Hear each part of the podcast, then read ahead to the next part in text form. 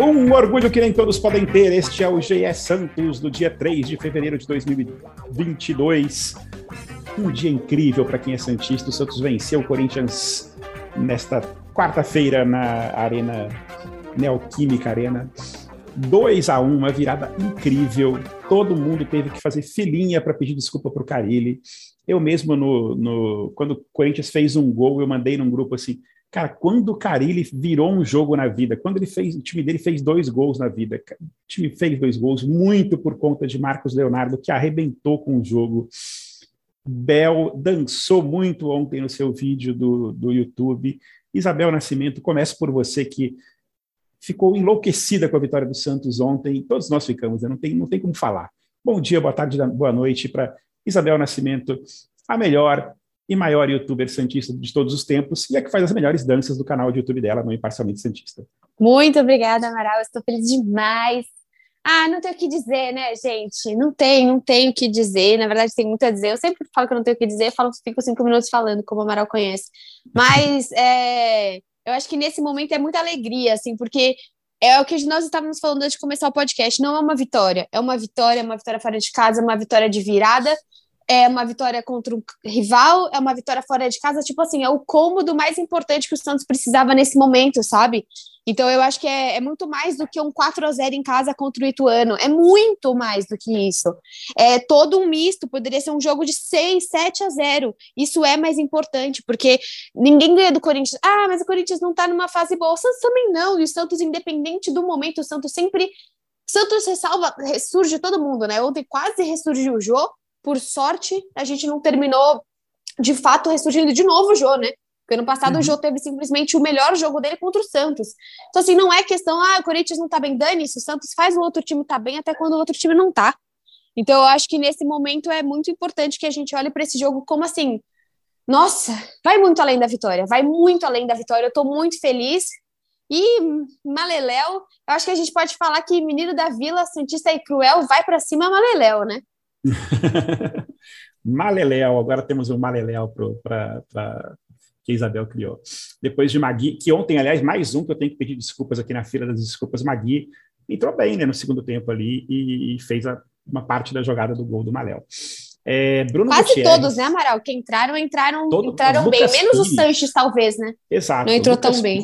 Para mim, Lucas Pires já ficou claro ontem, sem clubismo, que Lucas Pires é o lateral da seleção para as próximas três Copas do Mundo. Não, não tem a menor dúvida disso. E com Bruno clubismo? Gutierrez, com clubismo, aí eu não sei. Aí, aí Bola de ouro, né? Messi. Ouro, Só o Messi pode parar ele. Exatamente. Falando assim, tirando os exageros, foi bem impressionante a atuação dele é, numa situação totalmente adversa, com o Corinthians fora de casa, um garoto novo. Ele mostrou uma personalidade impressionante. Concorda comigo, Bruno Gutierrez? Boa tarde, bom dia, boa noite, André, Bel, a todos que nos escutam no GE Podcasts. Eu concordo, o Lucas Pires é um menino de 20 anos, mas que entrou num clássico um, fora de casa, onde o Santos só tinha vencido uma vez, é, com placar adverso e não sentiu o peso. Ele não sentiu o peso do, do clássico de maneira alguma talvez por conhecer o outro lado, né, que ele atuava no Corinthians antes de vir para o Santos. Mas... mas... isso poderia ter deixado ele mais nervoso, né, Bruno? Uhum. Também. Vou mas mostrar ele... o que vocês perderam e faço um monte de nhaca. ele jogou como se estivesse jogando na Vila Belmiro. Não sentiu a pressão, foi muito bem marcando, apesar da principal característica dele ser a ofensiva. Ele foi muito bem naquela cobertura ali na lateral esquerda, onde o Santos sofreu um pouco com o Felipe Jonathan, o próprio Carilli assumiu isso na, na entrevista coletiva, e ofensivamente, né, que é a, ali a virtude dele, foi, foi também muito bem, ele que rouba a bola, recupera a bola num passe errado do Corinthians para armar o primeiro gol do Marcos Leonardo, né, ele acha o Marcos Guilherme, e o Marcos Guilherme toca para o Marcos Leonardo que faz aquele golaço, né, aquela jogada em cima do João Vitor e o toquinho de biquinho que me falaram que lembrou o Romário um pouco, Lembrou pra muito o Romário, não lembrou pouco, não. para vencer o Matheus Donelli. e quase levou o seu também ali, né, naquela jogada ali pela esquerda, que ele deixou o Fagner na saudade, né, o Fagner deu um carrinho, passou reto, só que na hora de chutar ele acabou chutando em cima da marcação. Eu acho que o, o dedo do Carilli foi fundamental né, nessa, nessa virada, porque o Santos tomou o gol do Jô e o Santista já deu aquela murchada pelo histórico de jogos entre Santos e Corinthians na Neoquímica uhum. Arena. E daí aquela mexida, a entrada do, do Marcos Guilherme, que também estava sendo contestado pelos dois primeiros jogos que fez, mas mexeu de uma maneira muito grande com o time. Né? O time passou a correr mais, o time passou a ser mais agressivo. Primeiro tempo que o Santos pouco chutou, no segundo tempo compensou né, essa, essa falta de criatividade, ausência de ofensividade do primeiro tempo. E poderia até ter feito mais. É, o, o, João Vitor, coitado, estava numa péssima noite, né? O zagueiro do Corinthians tomou o drible do Marcos Leonardo e depois fez o pênalti do Marcos Leonardo no, no segundo gol. E se o Santos tivesse apertado mais, talvez teria saído aí com um 3 a 1 talvez um 4 a 1 uhum. É, Eu... que, é que também tem aquele risco né, de você ir para cima e acabar dando espaço para o Corinthians. O Corinthians sempre é um time perigoso, né, especialmente no contra-ataque. Então, mas foi bem, o Carilli soube dosar, soube ter o equilíbrio. Ele falou também na coletiva que ele busca esse equilíbrio, que às vezes o time é muito vertical, né, quer pegar a bola e partir para cima das linhas, enfrentar uma linha inteira, é, um contra quatro, mas quer ir lá e, e decidir. E que ele está buscando esse equilíbrio. Eu acho que ele encontrou um pouco desse equilíbrio, especialmente no segundo tempo. Eu não vou negar que eu estou nessa lista aí de torcedores que desanimaram profundamente após o primeiro gol do Corinthians, quer dizer, após o gol do Corinthians, né? eu estava vendo o jogo no celular e minha filha do lado, e não sei o quê, brincando ali, dividindo a atenção. Aí saiu o primeiro gol, já fiquei meio puto. Aí passou, eu fiquei vendo mais uns cinco minutos, eu vendo ali que o Santos não estava reagindo muito bem. Eu falei, cara, quer saber? Eu vou desligar o celular e vou dar atenção para minha filha. E aí fiz isso, fiquei ali uns cinco minutos dando atenção para minha filha. E quando eu liguei de novo o celular e vi o WhatsApp, Tava, galera, já comemorando o primeiro gol e o tempo de eu entrar no aplicativo do Premiere lá para ver o jogo e tal. Já estava o Marcos Leonardo se preparando para bater o pênalti do segundo gol. Então eu perdi esse, esse período todo do jogo e recuperei depois para ver. E, Você perdeu assim, quase a melhor parte do jogo. Exatamente. eu, eu Legal. Até tô com medo de, eu até tô com medo de falar isso aqui no podcast, porque vão falar que a culpa foi minha, porque no momento em que eu desliguei, eu parei de assistir o jogo, o Santos virou o jogo praticamente. Mas enfim, e depois eu vi o jogo até o final, obviamente, que o jogo foi. Aliás, foi um jogo muito bom, né? Mesmo no primeiro tempo, com o Santos não jogando tão bem, foi um jogo bem interessante de se ver, com alternativas interessantes de tática, etc. Bons chutes, né? Acho que boas finalizações do Corinthians. Eu acho que não dá para negar que o primeiro tempo foi do Corinthians, né? eu acho que a gente tem. É, o Santos teve poucas boas chances, né? O Corinthians teve até uma bola na trave. Mas acho que uma coisa que a gente pode falar também hoje, eu achei engraçado na transmissão, uma hora que falaram assim, não, porque o João Paulo, ele é, ele tá na lista dos goleiros com as melhores defesas, né? Ele já tem 10 defesas difíceis. Eu falei, caramba, começou agora o terceiro jogo. Duas cara, rodadas. Já tem, já tem 10. Mas eu, pelo menos, eu fiquei feliz que teve a bola na trave, claro. Mas acho que a gente não, a gente não fez o, o, o João Paulo sofrer tanto ontem, né? Uhum. É, até, até o, primeiro tempo ele era o melhor jogador do Santos em campo. Assim, se, se o jogo terminasse ali no final do primeiro tempo, ia ser, de novo, pela terceira vez no campeonato, ia ser o melhor jogador do Santos. Mas aí, no segundo tempo, Marcos Guilherme virou toda a história e, e, jogou bem. Mas, assim, vários jogadores com Marcos Leonardo, né? Eu sei que você gosta, mas foi o Leonardo, Exatamente. não o Guilherme. Desculpa, Marcos Leonardo. é... vários jogadores com boas atuações, né? Marcos Leonardo jogou bem, jogou, jogou bem, arrebentou com o jogo, né? Foi atuação de bola de ouro. É, o João Paulo, como sempre, fez boas defesas, defesas importantes. Bauerman, de novo, com ótima atuação, assim, dono da zaga ali, ele, ele assim, dá uma segurança danada para a zaga do Santos. Eu acho é... que a gente é. encontrou a nossa zaga, né, Amaral? E Bruno. Sim, né? Eu acho que sim. eu acho que o time foi o primeiro jogo do Santos sem três zagueiros. Eu acho que não faz sentido jogar com três zagueiros dentro de casa. Até porque eu acho que limita o Lucas Braga, que eu entendo que ontem não foi a melhor partida, mas limita muito ele quando a gente faz isso. Tem que entender a história do Felipe Jonathan, mas eu acho que assim, dois zagueiros, sendo esses caras, né? Eu acho que os dois, por mais que o, gol do, O gol do Corinthians foi bem ridículo, né? Temos que dizer, foi bem, foi bem o Santos dando uma foi. de Santos mesmo, assim. Foi quase a bola mas... entra por acaso ali, né? na, na boa. É, não, foi ridículo o gol do jogo. Pela, pela defesa do Santos, mas eu acho que eu, eu tô mais feliz. Eu acho que a gente achou a nossa zaga. É verdade, também acho. E você, Bruno?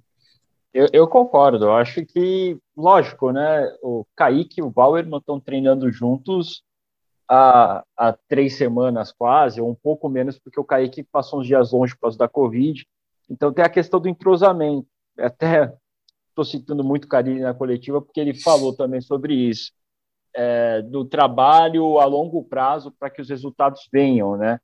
Os jogadores se conhecerem, né? E é o dia a dia, é o treino, é o jogo, para ter o que ele citou como exemplo, o Palmeiras tem um elenco que está trabalhando junto há duas temporadas e que os caras já tocam a bola sem olhar, porque sabem o posicionamento de cada um, sabe como uhum. gosta de receber a bola, como vai encarar a jogada, que setor que atua. Ele fala ele até citou ali, deu uns exemplos mais, mais práticos em relação ao Rony, ao Dudu. Então, é, e ele defende isso. E eu acho que a, a, melhora da zaga também vai passar por isso. O entrosamento do Kaique e o Bauer vai ter que vir dos treinos e no jogo a jogo. Ontem teve essa falha, o Kaique falha na, na marcação, a bola volta e para o Jô e o Bauerman também falha, enfim, uma uhum. falha geral da, de marcação. Mas isso vai ser aprimorado com o tempo, e é aquilo. O Carilli já pensava é, nessa linha de quatro, é, ele disse isso também. É, quis arriscar no clássico, porque ele conversou com o Sérgio Chulapa, Marcelo Fernandes, é, toda a comissão técnica, o Arzu, e eles falaram assim: olha, se vai errar, vai errar contra o Corinthians ou vai errar contra o Guarani na próxima rodada. Então, quanto antes a gente colocar é, esse esquema para rodar, mais rápido a gente também vai se adaptar, os jogadores vão entender.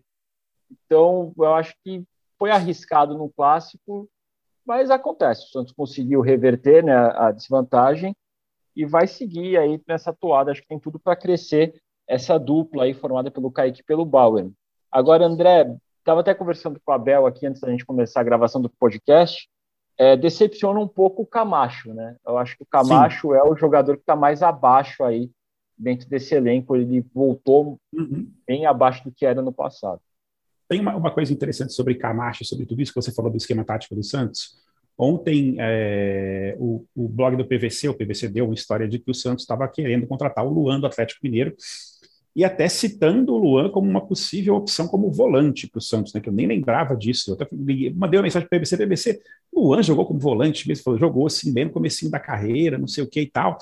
Ele falou assim, não, porque o Carilli quer usar Luan e Sandri como volantes, porque ele acha que ele precisa de volantes mais marcadores.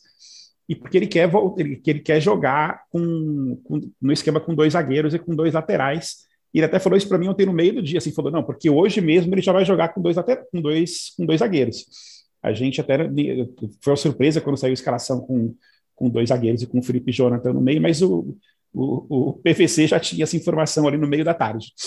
E, e, e ele, e segundo o PVC ali, estou falando algumas informações que ele me disse, acho que era isso. Assim, a, a ideia do, do, do Carilli seria reforçar essa marcação no meio de campo, com a volta do Sandri, principalmente, um cara que marca mais do que Zanocelo, do que Camacho, e com a, pro, com a possível, que agora não sabe mais vai ser possível, se não é possível, chegada do, do Luan como um outro volante ali, mas acho meio esquisita a história do Luan como volante.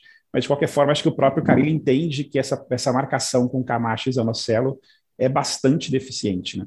E, e, e, ontem o Camacho realmente jogou muito mal. O Camacho não se acerta desde sei lá quando, né? É um jogador que, que tempo. Os três primeiros jogos, né? Eu acho que até ano passado pois ele estava é. bem, mas eu, eu, o que eu vejo é que assim, se o Santos vai atrás de um volante, para mim o Santos tinha que ir atrás de um tipo, sabe como se fosse, sei lá, um Pokémon do Alisson. Uma, Pokémon um, também sou um melhor. Você entendeu? Tipo, é um Alisson, só que como, mas ele passou tipo por uma por um, como já, ai, eu não sou tão nerd, evolução, tão, tão nerd. Isso, é tipo uma evolução Pokémon, entendeu? O que, que vem uhum. depois do Alisson? Porque precisa dos skills do Alisson, mas ele precisa ser mais. Ele precisa ter um melhor toque de bola, ele precisa ser menos agressivo, ele precisa ser, ter mais tempo de bola. Mas eu vejo que o Kaique, o, desculpa, o Carilli, ele quer Tipo assim, um Felipe Melo, um Exatamente. sei lá o que ele quer. A pessoa quer. que eu penso quando você fala isso é o Felipe Melo, cara. Mas enfim, Exatamente, Felipe Melo já está em outras, em outras praias. Mas eu acho que, assim, é, eu não quero Felipe Melo. Muito obrigada, assim, nem de graça, assim. Realmente, assim, não me representa em nada. Não gostaria de ter Felipe Melo no meu time.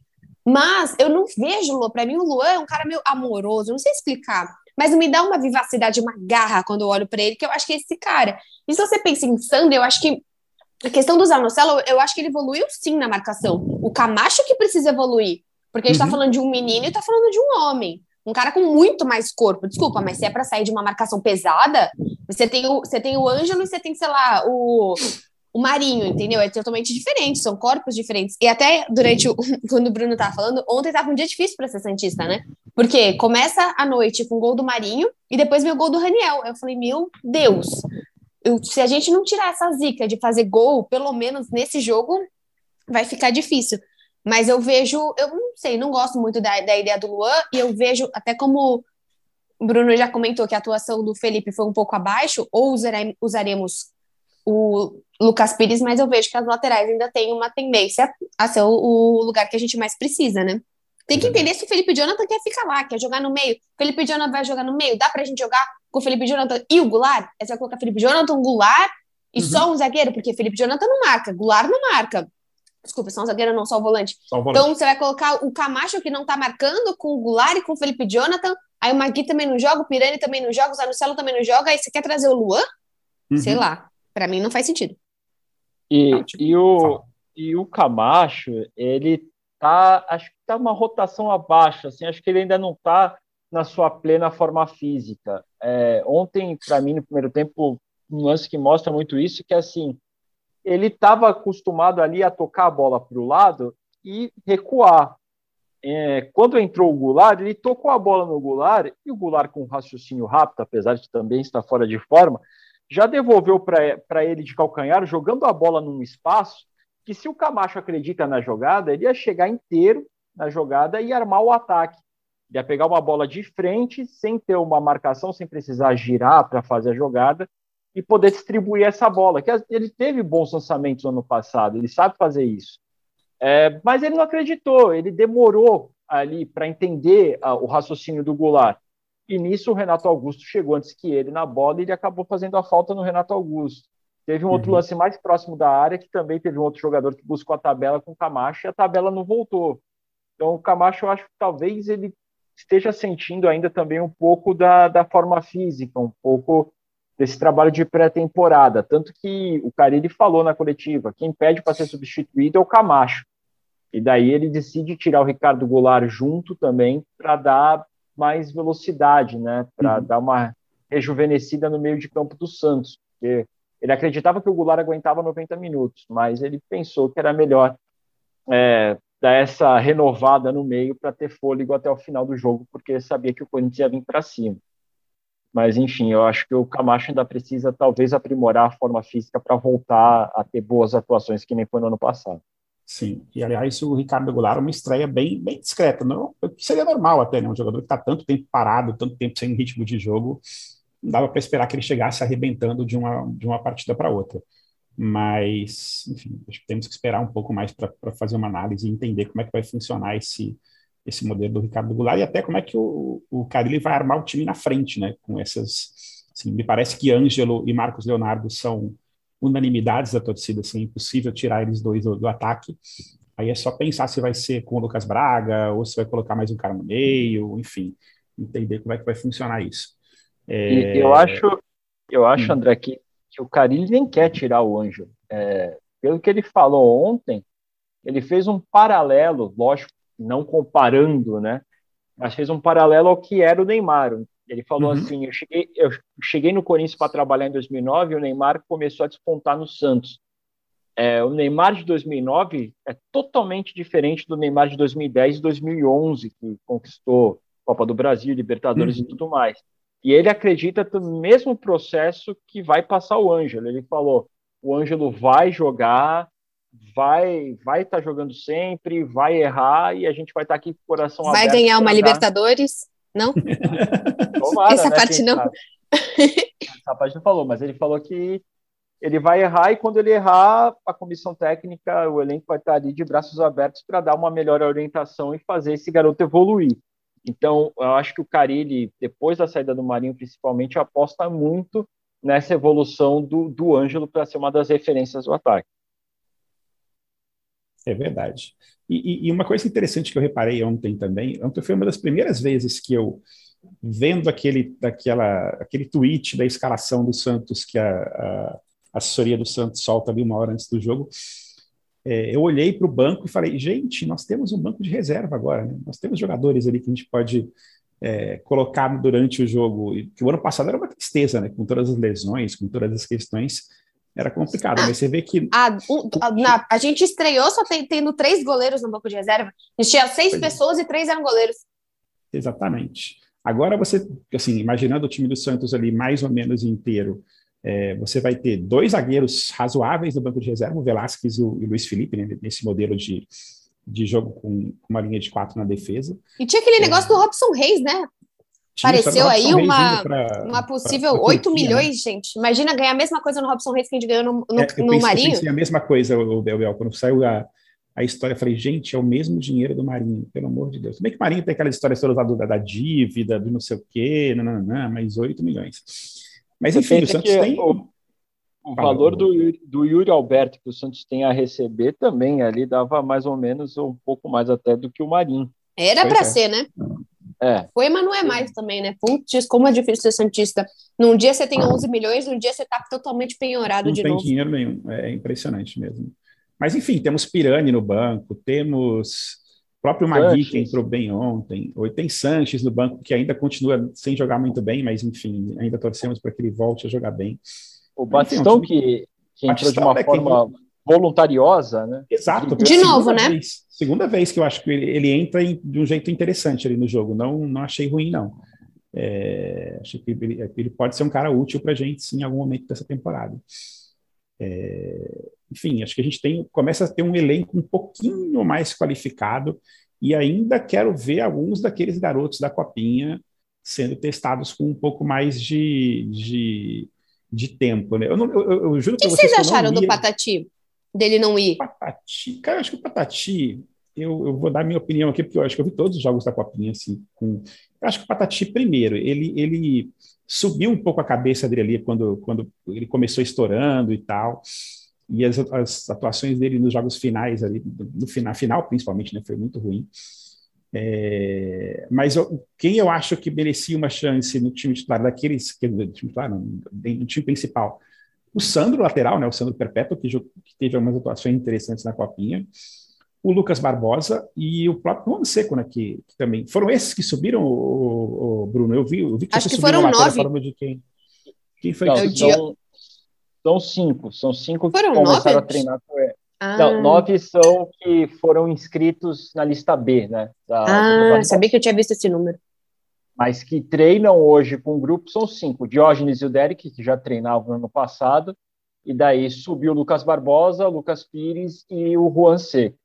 Uhum. É, eu, eu acredito que possivelmente acho que o Juan talvez espere um pouco, porque ele faz uma função do Marcos Leonardo, principalmente, né? Também pode jogar na função do Goulart. E do Batistão, é, né? Jogador...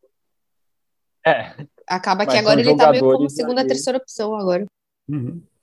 É, são jogadores com mais experiência, que talvez o Caribe nesse início vai dar mais rodagem, mas uma hora o Juan inevitavelmente vai entrar nesse time. É, mas acho que ele vai esperar um, mais um pouco. Talvez quem ganhe uma chance antes possa ser o Lucas Barbosa. Verdade. Até numa competição ali, numa posição com o Lucas Braga, porque o, o Lucas Barbosa, se você vê na copinha, é, quando o Santos ataca, né, agride o adversário. O Lucas Barbosa é um dos primeiros a estar ali e a pisar na área e aparecer para pegar rebote. Mas quando o Santos ia para a marcação, quem ia para a primeira linha marcar era o Juan e o Ed Carlos, que é o meia volante que estava atuando ali, e o Lucas recuava para a segunda linha para pegar o meio-campo e auxiliar a, a, lateral, principalmente auxiliar o Sandro pela direita. Então ele faria uma função que o Lucas Braga faz muito com, com o Carille de, de auxiliar também na marcação junto ao lateral.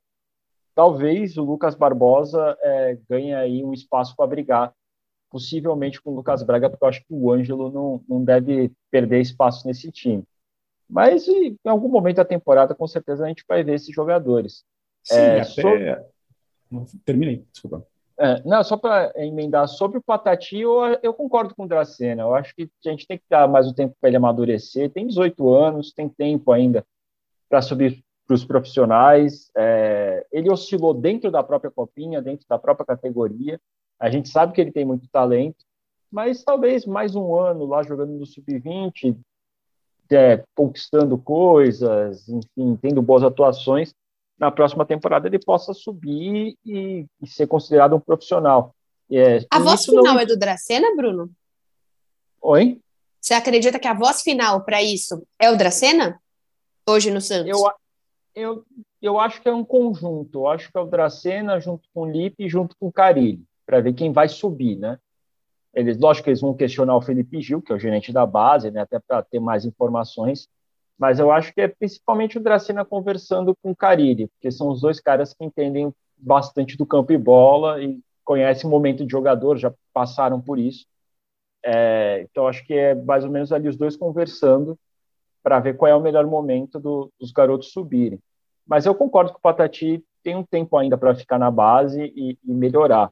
O Carilli ontem na coletiva citou o Patati como um dos jogadores que podem ganhar espaço no, no, no elenco. Ele citou os, os, três que subiram, ele citou o Patati, ele citou o Jair, zagueiro de uhum. 16 anos, Jair Paulo, e citou o João Vitor, o balão, né? Que, Sim. o volante que, que é um volante, né? Que é, que é, o que a gente está precisando também nesse momento, né? De um volante com uma marcação ali, com uma pegada um pouco melhor. Mas é novo o João Vitor também, enfim, tem muito que evoluir até fisicamente. Né? E, e eu queria muito que o Mas Sandro subisse também. Que... O Sandro no passado chegou até a, a, a, chegou até a jogar algum jogo no, no, no, principal, não jogou, não? Jogou com o Ariel. Jogou com o Ariel. Do Paulista. É, o começo do Paulista. Uhum.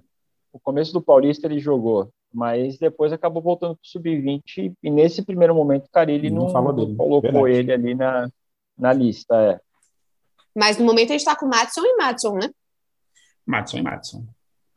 Não é ninguém naquela posição, né? Dá para você inventar. É, tem, tem, a, tem a questão do Daniel Guedes. Ah, é verdade. Né? Tem Estão conversando para ver se renova, e acho que se renovar, Amaral. o Daniel Guedes acaba sendo inscrito. Super animado. Ah, é verdade, tem o Daniel Guedes. Tem o Daniel Guedes. É, o, o, contrato do Daniel Guedes vai até o final do ano, é isso? O Santos tem, né? O, tem, não, é, é, é junho, se não me engano. Junho só, né? É, não é, sei. Então, o Santos não vai dar vitrine para o cara sair de graça, né? O Dracena é contra isso. Então, é, se renovar, eu acho que ele acaba sendo inscrito e, e aí tem ali o reserva do Matos. Até pesquisando aqui para saber qual é a idade do Daniel Guedes, que eu queria saber. O Daniel Guedes tem 27 anos, já não é mais um garoto, está longe disso. Né? É, o campeão bastante. da Copinha 2014. 2014, é verdade, está com o time da Copinha. É... Mas, enfim, Vamos ver se ele fica, se não fica. É... O que mais, gente? Fiquei meio mudo agora aqui, estou pensando no próximo assunto, minha, minha pauta acabou. É, temos o Guarani que... na próxima rodada. Temos o Guarani na próxima rodada. Não, o que eu ia falar, na verdade, perdi um pouco aqui a linha do raciocínio, era que se a gente tiver uma campanha razoável no Paulista e, e garantir a classificação com um pouco de, de antecipação, eu acho até que esses nomes que a gente falou, do Juan, do, enfim, dos meninos da base, todos, eles poderiam ser usados lá naquelas rodadas finais do Paulista, quando o Santos já estiver. Mesmo Copa do Brasil, né? Exato. Copa do Brasil, o primeiro jogo do Santos é contra o Salgueiro, né? Fora de casa, que é um jogo. Não, aí eu acho que, é que não, porque é único, se eu não me engano, né? É, é, não, jogo, jogo único. é sempre perigoso. Agora, pois por é. exemplo, igual a gente fez a, foi com a Juazeirense, né? Tudo bem Isso. que a gente tomou gol e quase perdeu. Mas, assim, com, levando o time principal, dá para você brincar com mais meninos. Mas é. é. isso, tem que ser um placar muito largo, porque a Copa do Brasil vale muito dinheiro para o Santos, não tem como brincar na Copa do Brasil. É fundamental, uma competição super importante para o Santos, das mais importantes do Santos nesse ano, pela questão financeira principalmente. É, mas enfim, é o, é o, tipo de coisa ali para as rodadas finais de, de brasileiro. É, esse ano teremos Sul-Americana também, o Santos vai disputar Sul-Americana, vamos ver como é que vai ser o rendimento do Santos nessa competição. Mas aí são, são oportunidades que talvez o Santos tenha para para jogar, porque agora, assim, esse ano de novo vai ser um ano muito puxado de calendário, né? Porque o calendário está todo exprimido até o dia 15 de novembro, que é quando termina o Brasileirão, 13 de novembro, né? Por causa da Copa do Mundo em dezembro. Então vai ser um ano de novo que vai exigir muito de um elenco e vai exigir muito que o Santos tenha uma rotação ali para que os jogadores não quebrem durante a temporada. Enfim, precisamos de outro lateral, seja ele Daniel Guedes, seja ele Sandro Perpétuo, seja ele Luan Menino Maluquinho. E temos novidades sobre Luan Menino Maluquinho? Ou, ou... Olha, André, eu não, eu não vou cravar nada, mas estamos apurando, estamos apurando. Ontem o Luan, é, durante o jogo do Santos, ele acompanhou o clássico, uhum. ele gravou vídeos no, no Instagram dele acompanhando o clássico. Em um dos vídeos ele mostrou ali fazendo um tratamento de fortalecimento da coxa com eletrodos tal. Ele falando assim, é, é, fortalecendo a coxa aqui para chegar bem. E daí ele filma a tela do, da TV, né, com o jogo, e ele fala: calma, gente, calma que eu tô chegando. Se, tudo, se Deus quiser, tudo der certo. E depois ele apagou, com a repercussão, ele acabou apagando isso, esse vídeo depois. Então, assim, acredito que as coisas estão caminhando bem. Estão caminhando bem. Eu acho que hoje mesmo talvez tenhamos novidades sobre o Luan. Uhum. Vamos ver. Eu, eu, também não sou muito fanático, não sou muito empolgado com o nome, não. Acho que é mais um jogador. Ontem até ele falou uma coisa. Eu acho que durante... pelo lugar também, né? Pelo lugar, pela posição, pensar, tem tanto pois menino é. ali. Eu prefiro mil vezes você tentar o que você consegue com o Pirani, com o Sandri, com o Zanocelo, do que você pensar em Luan. Uhum. Mas, enfim, eu, ontem, durante a, durante a live, parece que ele falou alguma coisa assim, do tipo, não, eu já estava quase me aposentando, assim, já, já me irrita um pouco isso de que o Santos contrata um jogador que está quase se aposentando, sabe? Não? Você está quase se aposentando, não sei se é jogador para gente, mas enfim, tomara que ele, se, se ele chegar, que ele faça um, um bom trabalho, assim, na posição que seja, né? Porque a gente não sabe ainda qual vai ser a posição que ele vai, vai jogar. Teremos Guarani no próximo domingo, quatro da tarde. É, pelo, que eu, pelo que eu li aí das notícias do GE também, Sandri não volta tão cedo, né? Vai demorar alguns dois ou três jogos para voltar, não é isso, Bruno? Então, esse meio de campo que a gente está sonhando aí já com o Sandri como titular não vai aparecer tão cedo, né? É, o, o Sandri ele tem um edema, né, no, se não me engano, no tornozelo, né? Mas tem aquela coisa, né? Ele ficou muito tempo fora, uma lesão longa, então pré-temporada o Santos está tendo ali todo um cuidado, né? Até para não estourar o jogador antes da hora, né? Enfim. É, eu entendo, até porque é um campeonato paulista, né? A gente não está falando de uma decisão de, de Copa Sul-Americana, uma semifinal de Copa do Brasil. Então, eu acho que dá para ter esse tempo. Ele é um cara aí. que vem de uma recuperação muito longa também, né? Diferente de uma cara que, pô, é um cara que passou oito meses mais ou menos parado, né? Então, a cautela com o Sandro, ela deve ser alta mesmo. Exatamente. É, assim como o Jobson também teve uma cautela uhum. no passado, quando ele se machucou é, depois de ter voltado, e o Santos deixou ele lá fazendo reforço, tudo, para voltar 100% nessa temporada. Então, como é um paulista, eu acho que tá certo o Santos em preservar o jogador e só quando ele tiver 100% colocar para jogar, porque a temporada é curta, é o calendário é apertado, termina em 13 de novembro e o Santos precisa ter o elenco inteiro né, até lá. É verdade. E Jobson é outro cara que a gente esqueceu, né? A gente esquece que o Jobson está ali no elenco também, né? Que é, que é outra opção para volância, que a gente estava falando nesse momento aqui, de que mas também Jobson não chega a ser um exímio marcador, né? E tem Kelvin, Kevin Maltos, como é difícil falar o nome desse cara. Tá voltando, é acabei de ler sua matéria. Perdido. Oi? É que tem um L perdido. Um L perdido. Dele. É o um inferno para escrever o nome desse cara. Toda hora eu escrevo no L no lugar errado. É, ele iniciou a fase de transição, né? A expectativa dele era que em fevereiro ele já pudesse estar treinando com o elenco. É, eu acho que vai ser por isso mesmo, né? Até o final do mês ele já deve aí começar a treinar com o grupo, mas voltar a jogar à disposição do Carilli, eu acho que só é em março. Acredito que em março ele está inscrito para o Paulista, então deve ser utilizado em algum momento também.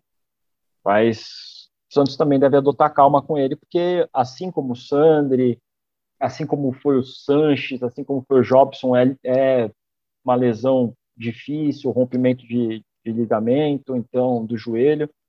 Então é preciso ter também cuidado com o Kevin Maltz. É verdade. eu acho que eu vou encerrando aqui o nosso podcast com uma notícia que acabou de chegar aqui. Estou nesse minuto aqui no meu no, no, no plantão Ai, do esporte.com.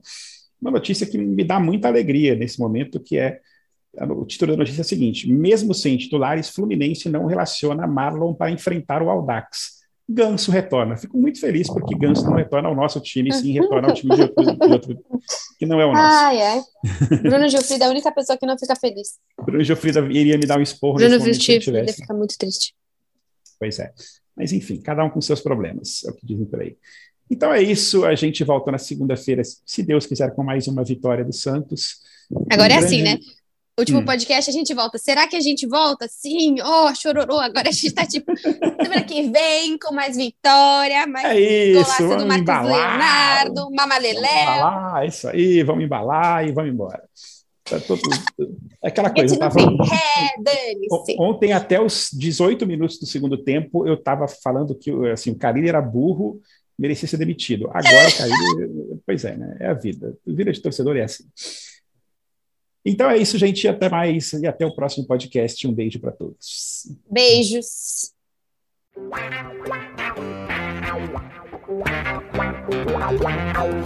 Pelé, dois na barreira, correu, o rei atirou. Gol! O cara marcação, sambou pra lá, sambou pra cá, botou na frente a pênalti. Olha o Santos chegando a chance de mais um. Gol! Neymar pode bater de primeira.